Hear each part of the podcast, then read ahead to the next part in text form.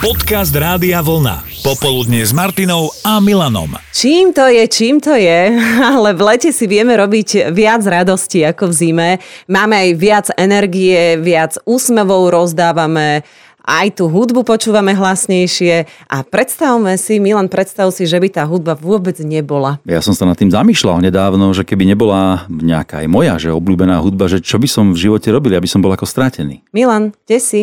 No. Milan, no, Ne- ne- stratený. nenašla by si ma, Áno, stratený, no. Ale rovnako aj naši milí poslucháči, podľa reakcií, ktoré nám chodili počas popoludnia s Martinou a Milanom, by boli stratení bez hudby, bez našej hudby, bez rádia vlna. A to nás až tak zahrialo pri počúvaní a pri čítaní týchto komentárov. Áno, to bolo krásne. No a bez čoho by ste boli v živote ako stratení? Rudy si spomenul na časy spred 30 rokov, lebo vtedy si sa cítil ako stratený. Čo sa stalo? No však to, to, som, to som bol, lebo to som mal nejakých od 25 do 30 a to sme každý víkend sme chodili niekde na, na tanečné zábavy. Mhm. Každý piatok a každú sobotu. A ono sa otočil režim a z mesiaca na mesiac to úplne prestalo. Podnikatelia si tam začali robiť.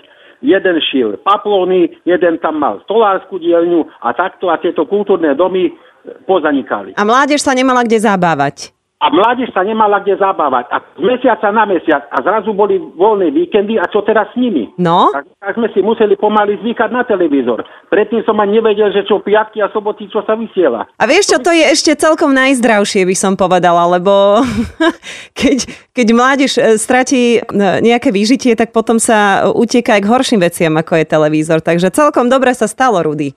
No však práve. Je to už všetko za nami, teraz si celkom spokojný, hej? Je niečo, čo, čo keby ti niekto zobral, tak si bez toho ako stratený? Televízor? Nie, televízor nie. Dobre. Nie. Rádio? No rádio to áno. Teším sa. Lebo aj tá vaša muzika, to je podobná tým z tých časov. Maťa, ty si sa ešte nepriznala. No, nie som na to hrdá, ale som rada, že nie som zďaleka jediná.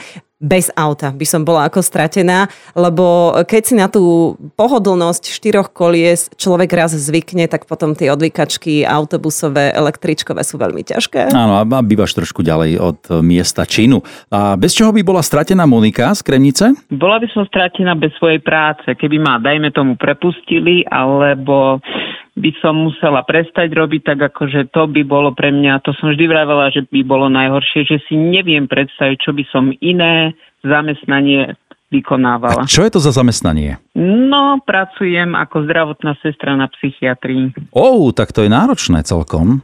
No to bola moja voľba, vždy som chcela byť sestrička, sa mi to splnilo a pracujem tam, kde som vždy chcela pracovať. Ale vyskúšala si teda aj iné oddelenia, že máš Nie. s čím porovnávať. Nie. Nie? Nie, nie. 25 rokov pracujem na psychiatrii. Ste tam jednak asi dobrý kolektív? E, to nie je o kolektíve, ako ja hovorím, že kto chce ísť na psychiatriu, musí vedieť, do čoho ide a mala by to byť sestrička, ktorá chce pracovať na psychiatrii. Mhm. A za úspech e, vo svojom povolaní považuješ to, keď sa ten človek tam späť nevráti, alebo ako to vlastne vnímaš ty? No, oni sa k nám vracajú, ale pre mňa je radosť, keď ma spoznajú, poznajú, alebo si týkame, dajme tomu, že ma oslovujú ty, sestrička Monika, alebo tak.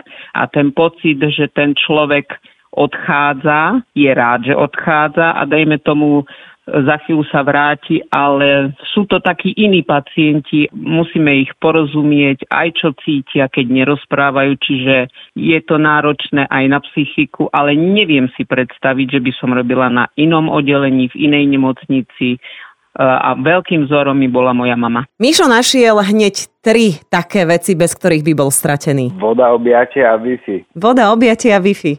A má to nejaký súvis medzi sebou? No, pracujem ako vodár. Aha. E, potrebujem skoro stále nejaké objatie a Wi-Fi tiež. No, Objatie nepotrebuješ od svojich zákazníkov asi. nie, od Nie. nie. A dostávaš také podmienky, že nepozeraj do toho telefónu, lebo už ťa neobjímem? Mm, chvála Bohu, ešte nie. Mišo už načrtol, že nielen tie materiálne veci sú pre nás dôležité a podstatné. Erika z Handlovej to tiež krásne zhrnula. V mojom prípade sú to v prvom rade moje deti, hoci už dospelé, sloboda, láska, objatie a okrem iného aj práca, ktorú milujem. Takže Mhm, tak všetko veľmi dôležité veci v živote. pre mňa áno. A aj to poradie sedí, že teda deti, láska, sloboda, práca. Určite áno. Čo sa tej slobody týka, aj Martin píše, pozerám z Trenčína, najväčšiu stratu som zažil, keď som bol obmedzený na osobnej slobode. Bol som doslova stratený. Takto nejako si to aj ty prežíval Áno, tie posledné, posledné mesiace?